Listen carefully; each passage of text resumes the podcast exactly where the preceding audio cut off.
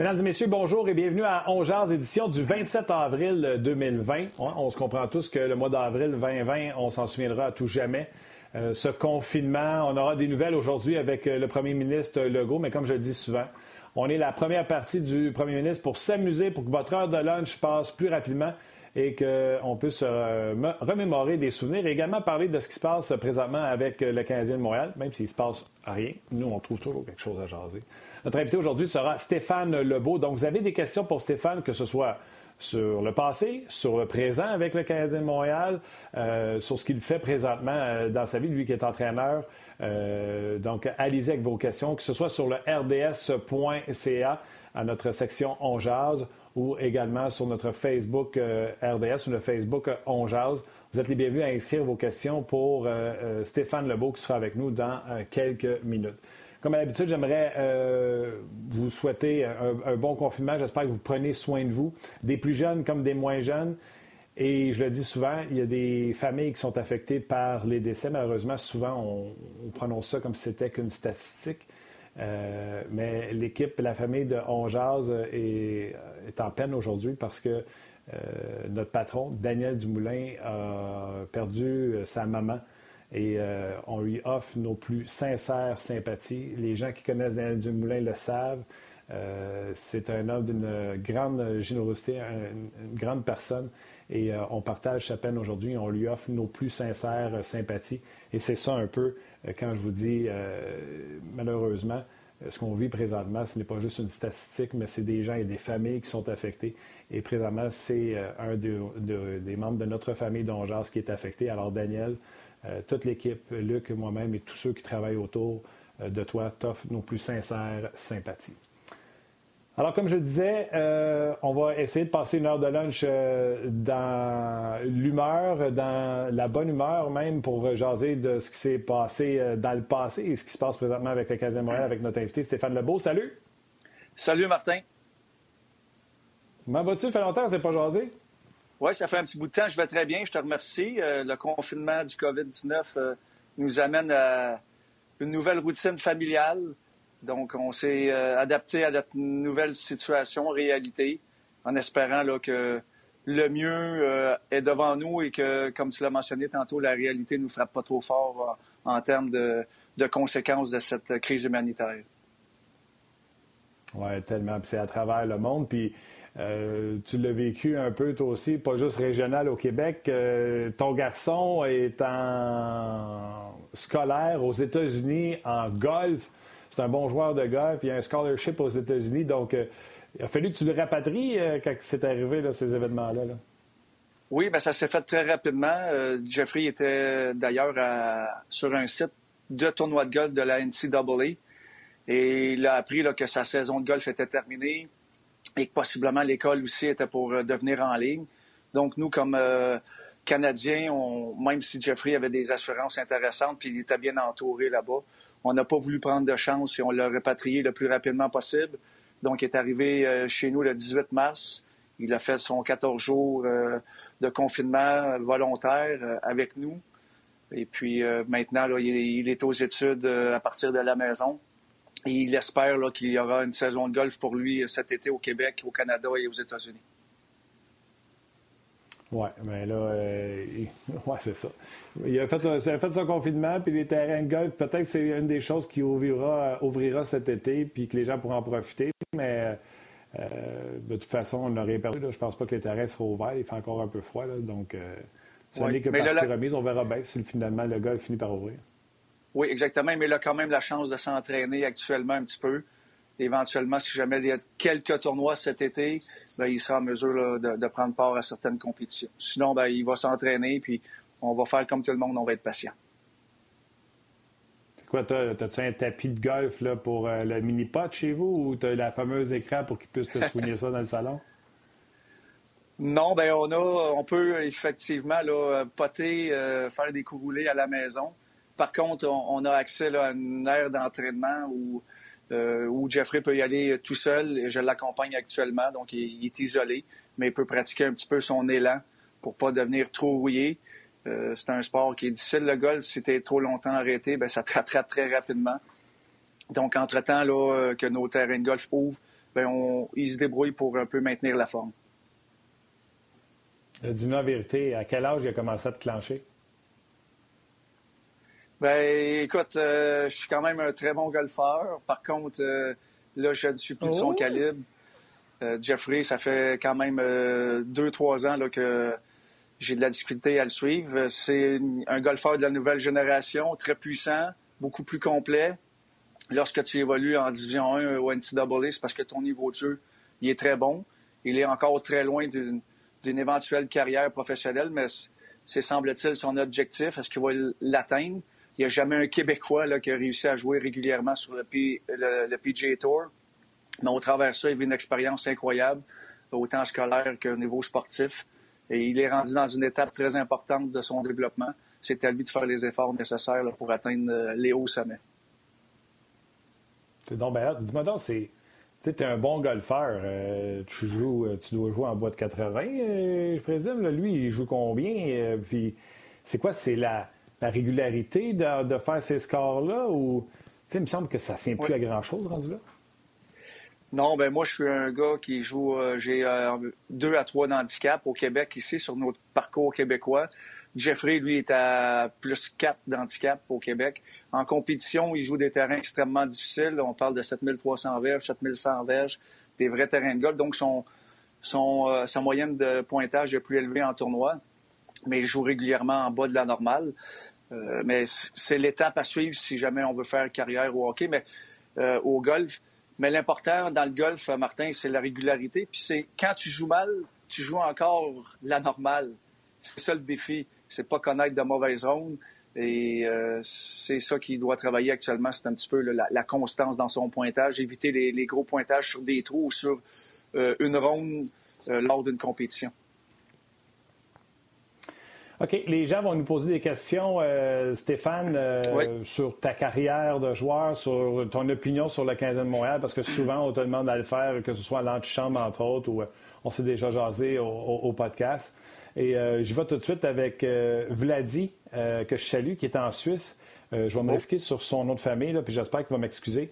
Tifekov, Vladi Tifekov, qui dit, qui nous écoute de la Suisse et qui te demande quel souvenir tu gardes, toi, de la Suisse. Ben écoute, salutations à la Suisse. quel beau souvenir, six ans là-bas que j'ai passé. Mon garçon Jeffrey est né là-bas. les gens, l'accueil, la qualité de ce pays-là, la qualité de vie que j'avais. Et euh, au niveau sportif, euh, des passionnés de hockey, Martin, écoute, là, euh, on voit l'ambiance dans les stades de, football, et puis cette ambiance-là, on les retrouve sur les patinoires suisses. c'est des, des, vraiment des, passionnés de hockey. Et mon séjour là-bas, il était mémorable. D'ailleurs, peut-être qu'un jour, je pourrais retourner là-bas comme entraîneur. J'ai eu une opportunité il y a tout près de, sept ans de retourner comme entraîneur en chef là-bas en Suisse. Euh, ma conjointe n'était pas prête à y aller. Mais mes plus beaux souvenirs, euh, c'est sûr, j'ai gagné euh, la Coupe Spengler avec la sélection canadienne à, Davos. On a gagné la Super Cup, c'est l'équivalent de la Champions League au, soccer. On a gagné ça avec Ambry Piotta. Mais mon séjour à la Chaux-de-Fonds et à Lugano, là, ils ont été vraiment parmi des, vraiment des beaux souvenirs de ma carrière comme joueur de hockey. Guy Boucher en parle avec euh, grand éloge, puis lui ci euh, dirait pas non à un retour en Sud pour y faire équipe même. On ne sait jamais. Euh, le hockey peut nous amener sur, vers des chemins parfois inconnus, mais de toute évidence, la Suisse, ma femme aussi, qui est sur le point de prendre sa retraite éventuellement, une fois fait, ben, je dis pas non à un retour européen, puis la Suisse, ça serait mon premier choix de toute évidence. Le conseillerais-tu à un gars comme Charles Ludon? Bien oui, mais il faut son conseiller, tu suggérerais plus de, de réessayer dans la ligue? Bien, il faut le choix d'aller en Suisse, il faut qu'il soit réfléchi. Il faut que ça soit fait pour les bonnes raisons. Maintenant, on peut partir puis revenir. Dans mon temps, c'était un petit peu plus difficile, mais c'est quand même possible. Euh, il ne faut pas que ça soit seulement pour des raisons financières. Bon, on sait qu'un joueur comme Charles, bon, maintenant, il a, je pense, un contrat à sens unique. Euh, il faut vraiment qu'il voit comme un mhm. développement de carrière, une expérience de vie également. Dans le cas de Charles, moi, j'aimerais ça, avant qu'il parte pour la Suisse, qu'il obtienne peut-être une chance avec une autre organisation que le Canadien de Montréal. Pour vraiment aller au, bout des choses, pour voir s'il ne pourrait pas trouver sa place à l'intérieur d'une autre organisation. Et puis par la Suisse, la Suisse va toujours être là. Et la qualité de joueur de hockey de Charludon, il, a un très beau profil pour aller jouer là-bas. Euh, donc, selon moi, il peut être patient, à moins que vraiment qu'il n'y ait pas d'autres portes possibles. Si le Canadien ne veut pas l'échanger ou le laisser aller, bien là, à ce moment-là, il sera confronté à prendre cette décision-là. Mais dans son cas, euh, j'attendrai. Puis la journée qu'il va vouloir y aller, ben, le conseil que j'ai à donner à Charles, c'est de ne pas sous-estimer le hockey suisse. C'est du hockey de très, très bonne qualité. Un joueur étranger a beaucoup de pression. Il se doit faire la différence. Euh, mais il faut euh, vraiment se préparer. Il ne faut pas aller là pensant que ça va être facile. Au contraire, le hockey suisse continue à s'améliorer d'année en année. Et ça ne sera pas vraiment facile pour lui, mais il a tout simplement, selon moi, les, les aptitudes et le talent pour jouer là-bas et avoir une belle carrière s'il le désire. Euh, Philippe euh, Magliarino, Maglierina, hey, j'ai de la misère avec les noms, les noms de famille aujourd'hui, Miglierina. Et pourtant, il écrit souvent en plus. Et Jean-Marc Ouellette, les deux te posent des questions par rapport aux Canadiens. Un, Philippe te demande ton plus beau souvenir avec le Canadien de Montréal. Et Jean-Marc, lui, en rajoute en disant est-ce que c'est la Coupe Stanley? Comment tu as vécu ça, la, Coupe Stanley? Donc, est-ce que la Coupe Stanley est ton plus beau souvenir avec le Canadien? Ah, définitivement. Euh, la Coupe Stanley, c'est la deux. La journée que j'ai soulevé la Coupe Stanley, c'est la deuxième, la plus belle journée de ma vie. La première étant la naissance de mon garçon. Mais sur le plan euh, professionnel, Martin, c'est, c'est le rêve qui devient réalité. J'étais un petit cul de Saint-Antoine de Laurentides qui a grandi dans les rues, euh, dans son sous-sol. Euh, dans son salon qui, qui vivait des Coupes Stanley imaginaires. Et là, la journée que tu la lèves, c'est l'accomplissement d'une vie, le rêve qui se réalise. C'est de toute évidence mon, de loin mon plus beau souvenir avec euh, Jacques Demers en tête et tous mes coéquipiers. Quel moment inoubliable. Et puis, j'ai eu d'autres, bons moments, mais la Coupe Stanley se démarque de loin sur les autres beaux moments que j'ai pu connaître avec le Canadien. Là, moi, je vais sauter là-dessus euh, à pieds joints. Les gens qui ne s'en souviennent pas, moi, je m'en souviens. Grosse carrière junior, tu domines à côté, mais c'est l'époque où on veut des gros bonhommes. Puis c'est avec l'arrivée de Jacques Demers que euh, non seulement tu joues régulier dans la Ligue nationale de hockey, mais tu as un impact au niveau des points. Pourquoi cet impact-là au niveau des points a décliné rapidement dans la Ligue nationale de hockey? Et est-ce qu'il y a quelque chose là-dedans qui a fait que c'est pour ça que tu es parti en Suisse? Bien, ma carrière est, en quelques points, Martin. Bon, tu as expliqué là, mes succès dans la Ligue de hockey euh, junior majeur du Québec. Par la suite, dans la Ligue américaine, euh, je bats tous les records avec euh, Benoît Brunet et les Canadiens de Sherbrooke. Et là, j'arrive à Montréal. J'arrive à Montréal. Je viens de compter 70 buts dans la Ligue américaine. Mais je suis un joueur invité. le Canadien, possiblement, m'avait signé un contrat professionnel justement pour jouer euh, dans la ligne américaine, dans ma ville, ici à Sherbrooke. Donc, mes 70 buts a forcé le Canadien un petit peu à me laisser une vraie chance. Euh, à l'époque, les petits joueurs, tu l'as mentionné, c'était difficile de se faire une place. Mais j'ai parvenu, mais mes trois premières saisons euh, avec le Canadien, je produisais un rythme d'enfer, sauf que j'avais pas de temps de glace. À l'époque, c'était très hiérarchique le hockey chez le Canadien. Il fallait manger son pain noir, il fallait être patient. Il ne fallait pas bousculer trop rapidement la hiérarchie. Mais je me souviens, là, j'ai compté, je pense, 15 buts, 22 buts, 27 buts en mes trois premières années. Mais avec 7 euh, à 10 présences par partie sur la, par match, c'était pas beaucoup de temps de glace. Donc, c'était très frustrant, mais j'ai pris mon mal à patience. Euh, c'était une réalité que j'étais confronté. J'aurais pu paniquer ou essayer de forcer les choses. J'ai simplement respecter ce qui se passait tout en essayant d'améliorer mon sort. Et vraiment, lorsque Pat Burns est parti, Jacques Demers est arrivé. Et dès le départ, euh, lors, de, ma première rencontre avec Jacques, euh, il m'a tout de suite dit Écoute, j'ai besoin de toi, je compte sur toi, tu vas jouer un rôle important chez le Canadien. Et là, on m'a donné du temps de glace de qualité. Et c'est là que j'ai compté 31 buts, tout près de 80 points. Et cette année-là, j'ai manqué 13 parties à cause de blessures. Euh, j'étais en, voie peut-être de connaître, euh, peut-être pas une saison de 100 points, mais tout près.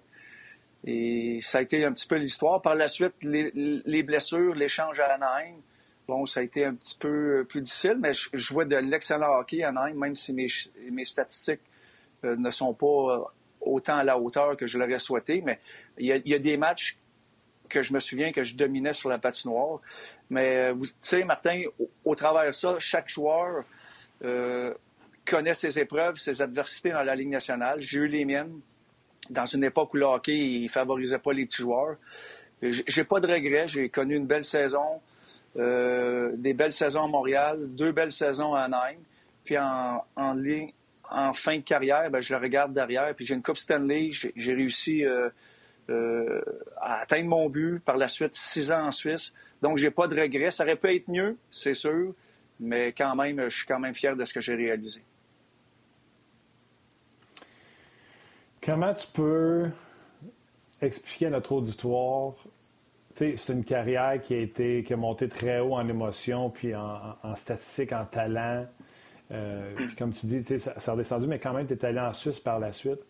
Euh, il y a l'émission Trajectoire qui passe euh, à RDS. Cette semaine, c'était Alex Burrows qui racontait qu'il était content. Ses parents étaient inquiets pour lui, mais lui, il était content de faire 400$ par semaine à jouer dans, dans East Coast le temps que tu as eu au hockey professionnel dans ces années-là, c'était-tu assez, en guillemets, pour te mettre au monde financièrement ou ça te prenait une après-carrière quand tu es revenu euh, au Québec? Euh, j'ai été chanceux. Euh, j'ai pas fait de l'argent que les, athlètes font aujourd'hui, mais j'ai eu la chance quand même de faire quelques bonnes années. Un petit peu là, quand les salaires ont commencé à être divulgués, on a vu les salaires augmenter. Donc, j'ai fait des bonnes années, mais j'ai surtout été euh, euh, prévoyant, intelligent et prudent avec mon argent. Donc aujourd'hui, euh, il y, y a des joueurs qui sont en bien meilleure position financière que moi, mais j'ai une belle situation où je peux avoir une qualité de vie exceptionnelle. Je peux choisir ce que je veux faire dans la vie. je peux pas faire de folie, mais euh, j'ai pas d'inquiétude à avoir à cet égard-là. Donc, oui, euh, le hockey a été euh, très bon pour moi parce que j'ai vécu ma passion, mais aussi financièrement, là, ça m'a apporté euh, beaucoup de sécurité. ce que je comprends surtout, Stéphane, là, puis c'est ce que je pensais. Tu as, été intelligent. Tu n'es pas parti sur une chire, puis tu as été brillant avec tes, sous. Ben, je pense que c'est important. Dans la vie, j'ai un dicton, c'est pas combien qu'on gagne qui est important, c'est combien qu'on économise.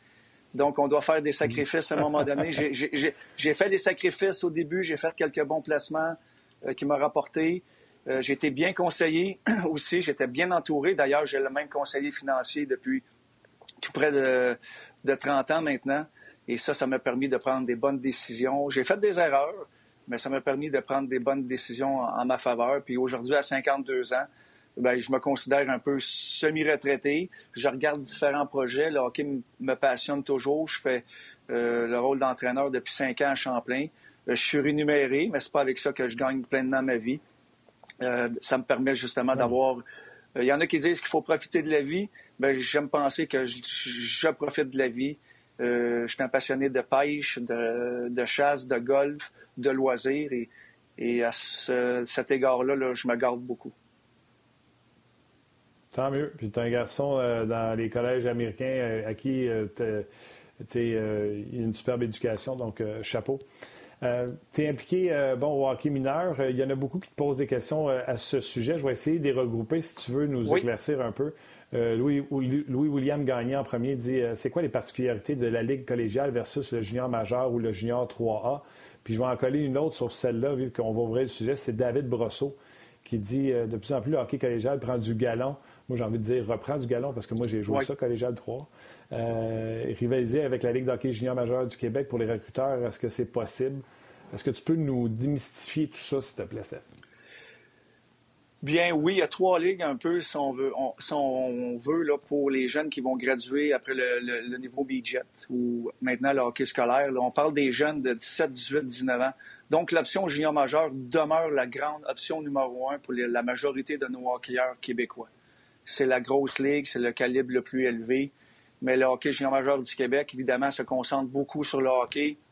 On tente euh, de vendre l'idée que c'est possible de faire les études. Oui, c'est vrai, mais c'est difficile. Euh, par la suite, tu le collégial 3A, un encadrement vraiment extraordinaire, autant sur le plan académique que sportif. Euh, malheureusement, présentement, les joueurs d'impact de, premier plan vont choisir rarement l'avenue collégiale. On pense que c'est appelé à, s'améliorer au fil des années parce que justement, l'encadrement offert est extraordinaire. Et l'autre option, c'est le Junior 3, qui, elle, se veut une ligue de hockey junior, mais sans vraiment d'encadrement scolaire. C'est-à-dire les jeunes peuvent aller à l'école, mais ils ne font pas l'intérieur même de leur club.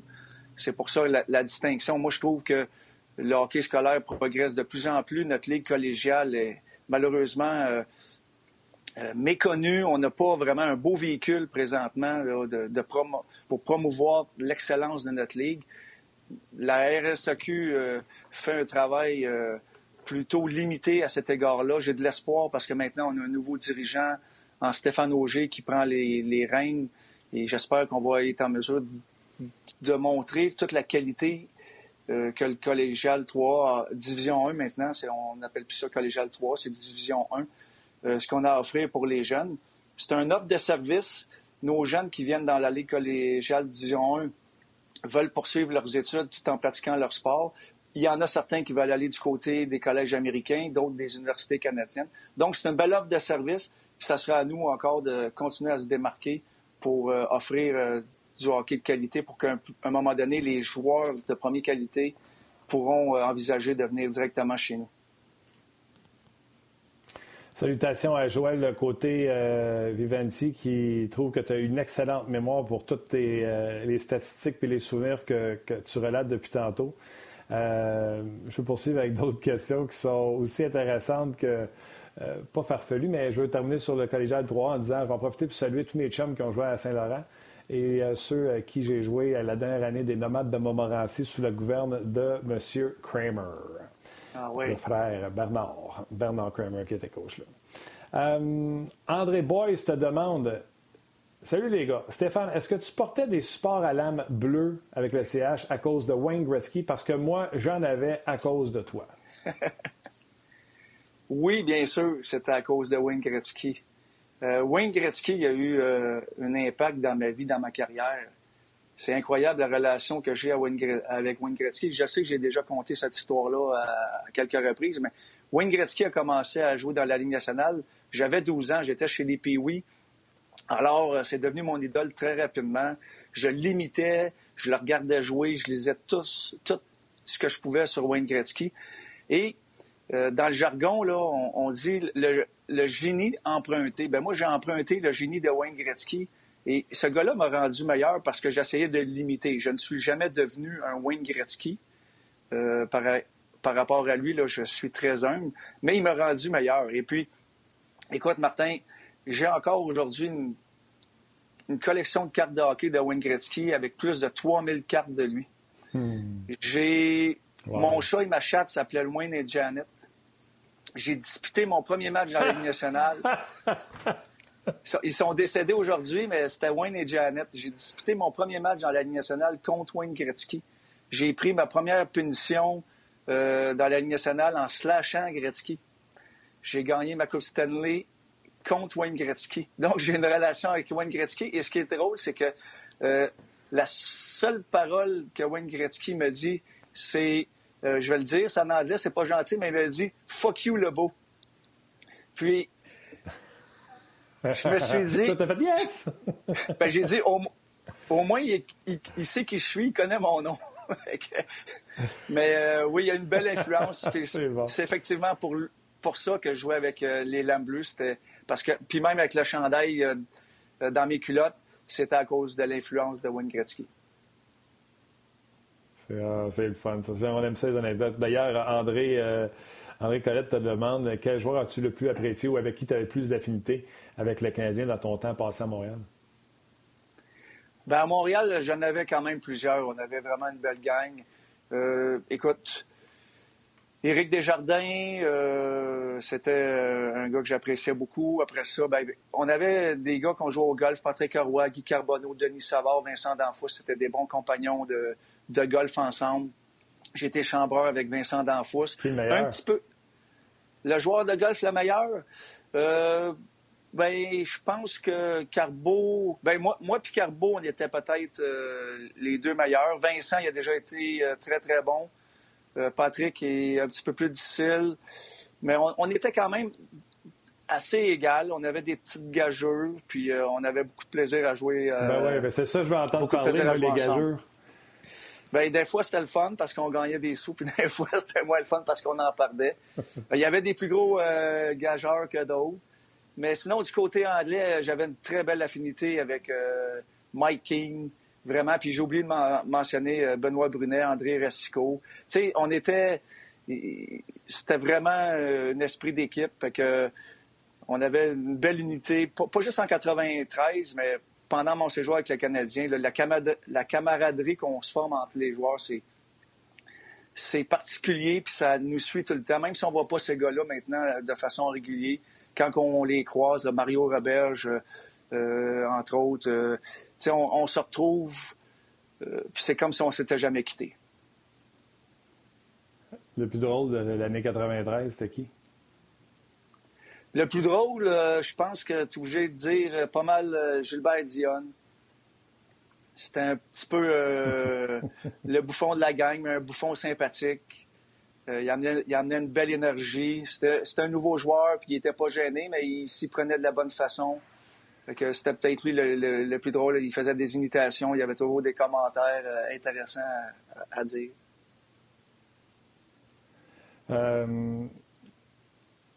Gretzky étant ton idole, puis c'est peut-être arrivé après, mais j'ai la question, je ne sais pas si tu as une autre anecdote, mais c'est parce que Dominique Henry te demande Gretzky étant ton idole, quel souvenir gardes-tu de tes affrontements avec lui? Est-ce que c'est vraiment le le beau que tu retiens le plus? ben, quand je jouais contre lui, euh, je voulais, je, voulais être meilleur que lui, je voulais le dominer. Mon premier match, j'étais dans la ligne américaine, j'avais été rappelé, je me souviens, c'était un mercredi soir. Euh, j'arrive au forum, euh, on joue contre les Kings, euh, l'échauffement commence et je tourne alentour, Gretzky est de l'autre côté. Je suis impressionné. De un, mon premier match au Forum dans l'uniforme du Canadien. En plus, c'est Wayne Gretzky. Euh, là, tout d'un coup, je commence sur le banc. Il y a un arrêt de jeu, deux arrêts de jeu. Wayne Gretzky saute sur la patinoire. Et là, Pat Burns me dit OK, vas-y.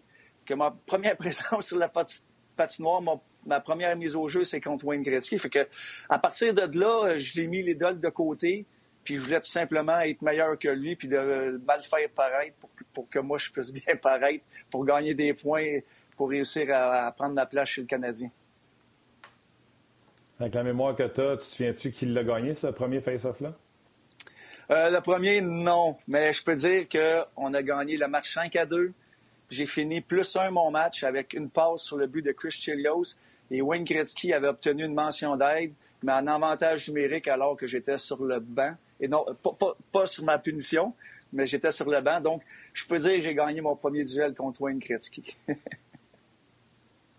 C'est bon. Dis-moi donc, euh, le joueur euh, que tu as eu sur ta ligne avec qui ça a le plus cliqué, puis je vois même. Euh, écoute, dis-moi Ligue nationale, mais si tu penses que c'est dans la Ligue américaine, parce que tu as marqué quand même 70 buts, tu me diras un gars de la Ligue américaine, mais dans la Ligue nationale? Ben, en 93, 92, 93, on est, je pense, neuf joueurs qui ont connu sa meilleure saison en carrière avec Jacques Demers. Je suis un d'entre eux, mais si je ne me trompe pas, Danfous, Vincent Danfous et Mike Keane aussi, on formait en grande partie le trio. Donc, Vincent Danfous et Mike Keane en 93, on a eu un trio d'enfer, mais celui que j'ai eu le plus de chimie sur la patinoire, je pense à deux joueurs. C'est Benoît Brunet et mon frère Patrick. Mon frère Patrick, on a joué deux ans ensemble à Shawinigan. On avait une chimie incroyable. lors de son premier appel, Patrick, à Hartford, euh, il avait euh, fait une passe sur mon 20e but de la saison à Hartford.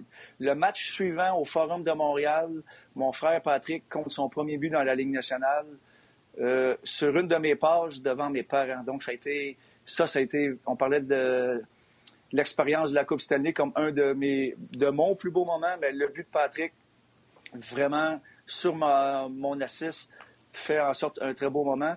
Donc, beaucoup de chimie avec mon frère, mais Benoît Brunet, euh, Martin, euh, même chez le Canadien, avant que Benoît commence à être blessé puis devienne un joueur un petit peu plus défensif, la chimie qu'on avait ensemble sur une patinoire, c'était tout simplement magique.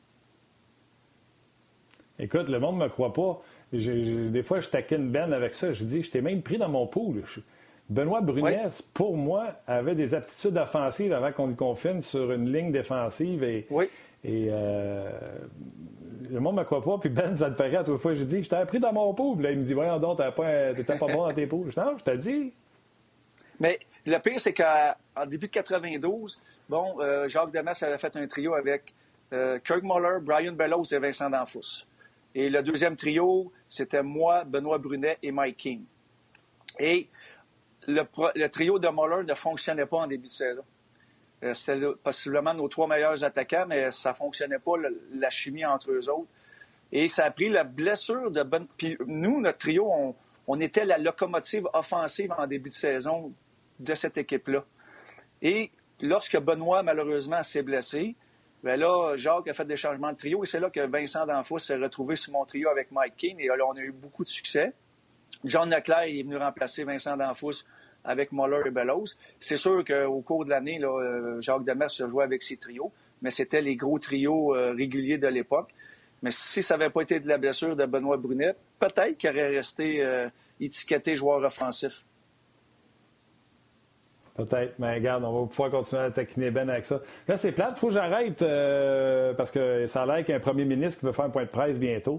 Euh, c'est correct. Il va qu'on reprenne ça. Euh, je, veux te parler, je veux te parler du Canadien, je veux te parler de Max Domi, je veux te parler de Thomas Tatar, ces joueurs-là qui doivent renégocier un contrat. Comment tu vois ça dans le hockey d'aujourd'hui? Fait que je vais me prendre un rain check, ben, Steph, mais je vais te dire une affaire en te laissant. Rock Carignan, qui travaille avec moi présentement aux médias sociaux, pendant que tu parlais, est allé voir les statistiques de ce fameux premier match et il m'a écrit Ça n'a pas de sens comment il y a de la mémoire. Puis il m'a envoyé le box score de ta game. T'es fort. T'es fort. Je te laisse là-dessus. Gros merci. N'importe quel temps, Martin, ça me fait plaisir. T'es fin. Stéphane Lebeau, euh, qu'on va revoir, bien sûr, sur le show à Ongeance, bien sûr. Un chic titre, tout le temps du fun à jaser avec lui. J'espère que vous avez apprécié votre demi-heure de lunch, votre demi-heure de On un gros merci euh, encore une fois à Stéphane Lebeau, Rock Carignan, euh, Jeannet également à la mise en onde et toute l'équipe technique à RDS. Portez-vous bien, on se rejase demain pour une autre édition de On Jase.